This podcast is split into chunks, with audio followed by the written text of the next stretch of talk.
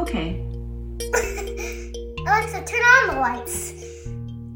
Okay. Today on Chalk Radio, robots and humans become collaborative partners. It's not about let's build machines that look like people and act like people. It's let's build machines that dovetail with us in a way that we can bring forth all of ourselves to help us achieve the goals that are really important to us.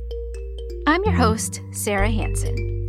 This week, we're talking with a researcher and educator who's working to bridge the gap between human well being and artificial intelligence. From kindergarten to college classrooms, she's preparing the next generation of informed technology users and empathetic designers. I'm Cynthia Breazeal. I'm a professor at MIT at the Media Lab. I'm also director of a new MIT wide initiative called Responsible AI for Social Empowerment and Education. We call it RAISE for short.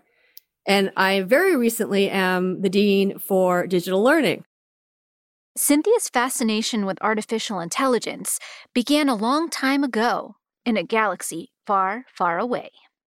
When I was 10, I saw Star Wars, and that forever shaped my, I guess, vision of what a robot could be for us. I mean, it wasn't just a mindless automaton, it was an entity that had, you know, in the movie, like they were full fledged characters, right? They had friendships.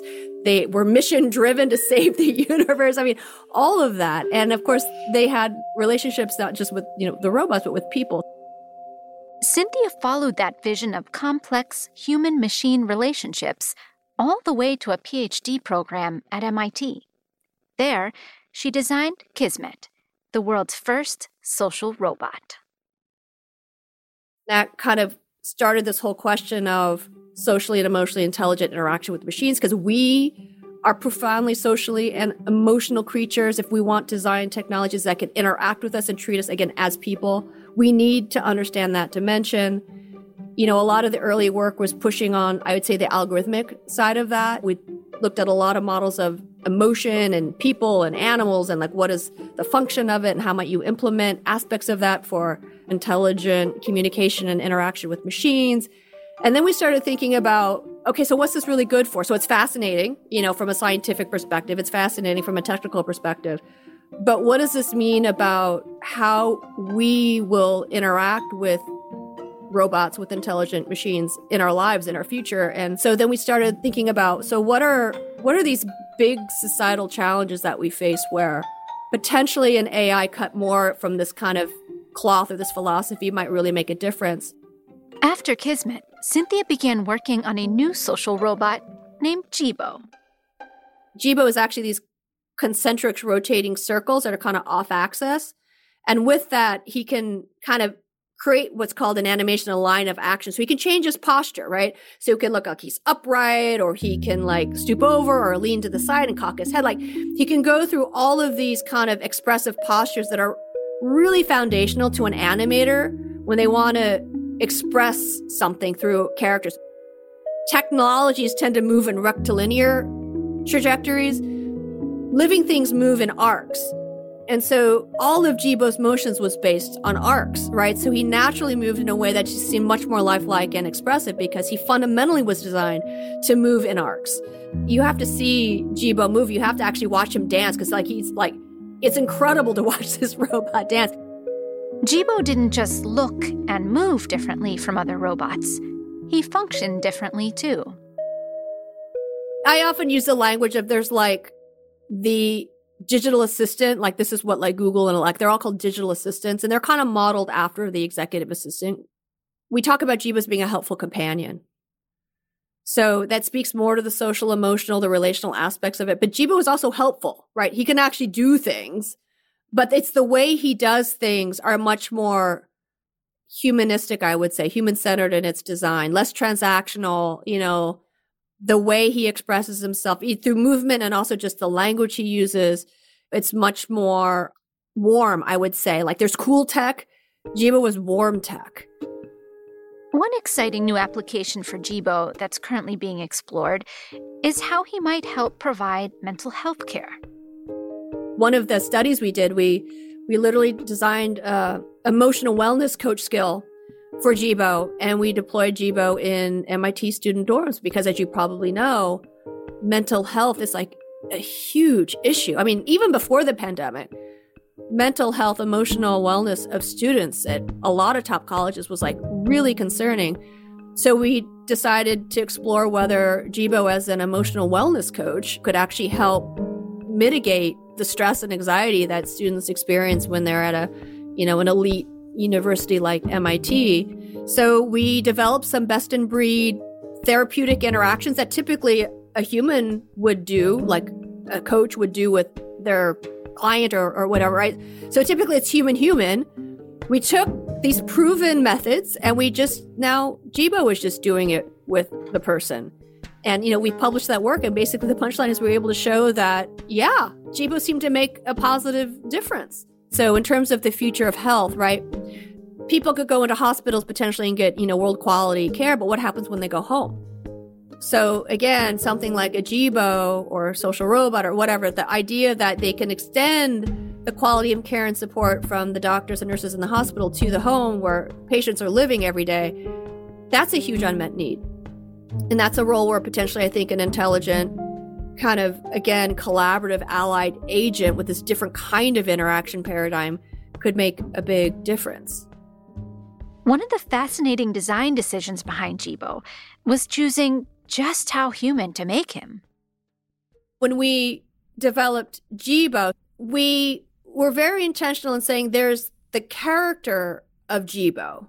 When you talk about the perception of how children or adults perceive these agents, Jibo was what, you know, as the character was very aware that Jibo was a robot. And, you know, if you tried to ask Jibo things that really a robot would have no business answering like things around religion or whatnot. Like Jibo would say this, like, "Hey, I'm just a robot." I, you know, it's probably something that'd be good to talk about another person with, but like, I'm just a robot. So Jibo was very upfront and, and like transparent about his robotness.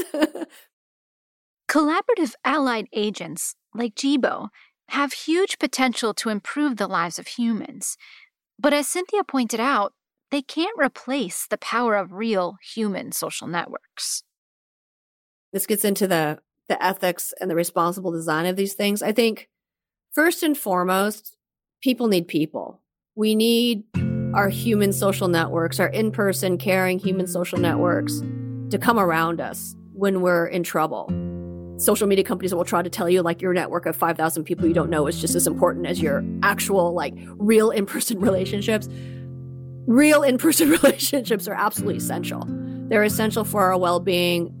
They're essential for children's development. I mean, they're just critical. And so it signals, I think we're living in this time when people's time and attention has become like this incredibly precious resource where the fact that someone will stop and take that time out for you signals something of like you're you're valued you are really valued and you're you're meaningful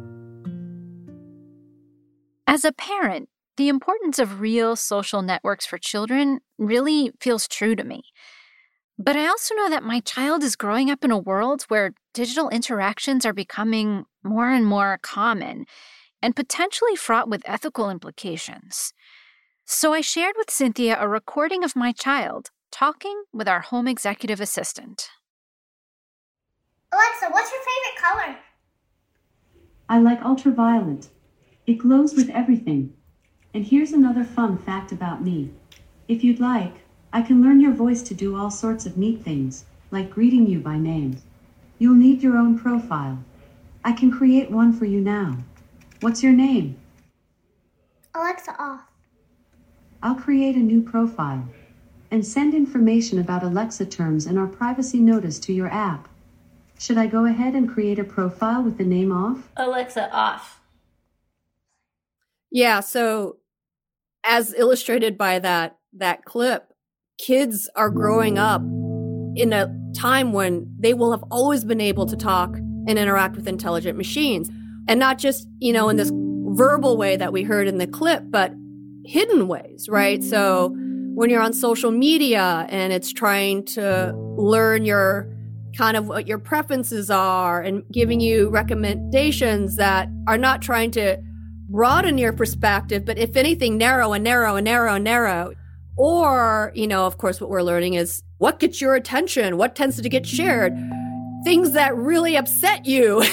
you know, those are the things that really, you know, so that's what it tends to feed you surprisingly quickly, right? You know, so it's important for people of all ages, but I think it's important for kids because, like, the average age of when kids get their first smartphone, right? It's like 10 years old, right? And social interaction through technology becomes such a key way they interact with each other. So the digital mediated communication is, it just becomes such an important way for them to connect and express themselves. And just understanding what's under the hood, how it could be biasing, you know, shaping their attitudes, potentially shaping behaviors. This is what's really critical and you know and why. Who's doing it and why? That's where RAISE comes in. RAISE, which stands for Responsible AI for Social Empowerment and Education, is an MIT initiative focused on exactly these kinds of questions. It's kind of the cross section of AI and learning, AI and education. So, how can we develop AI systems that help us learn, as well as how can we understand how to best empower people to learn about AI so that they can be informed citizens and how they use these technologies and how do we cultivate the future designers of these technologies that are responsible and ethical in their designs but also a far more diverse and inclusive future workforce. We love to position the student as the designer of these technologies so as the active person who's thinking about the design the social implications the goals all of that.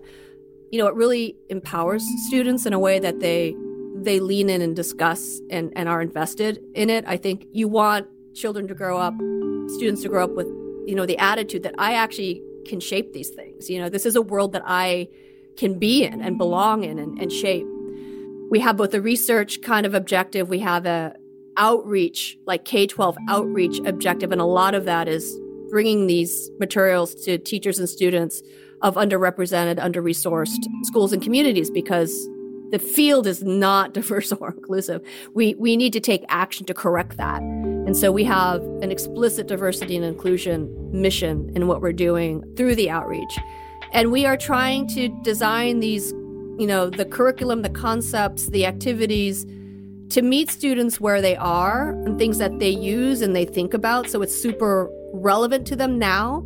But then we also expose them to the way AI is transforming so many disciplines and markets and industries so they understand like it's here and it's going to continue to shape our futures. Part of that work involves offering an opportunity for young people and their teachers across the country to participate in the upcoming Day of AI on May 13th, 2022. We develop all kinds of curriculum of different formats and different lengths. So Day of AI is the introductory experience and it's really an opportunity if teachers or students are just curious about AI.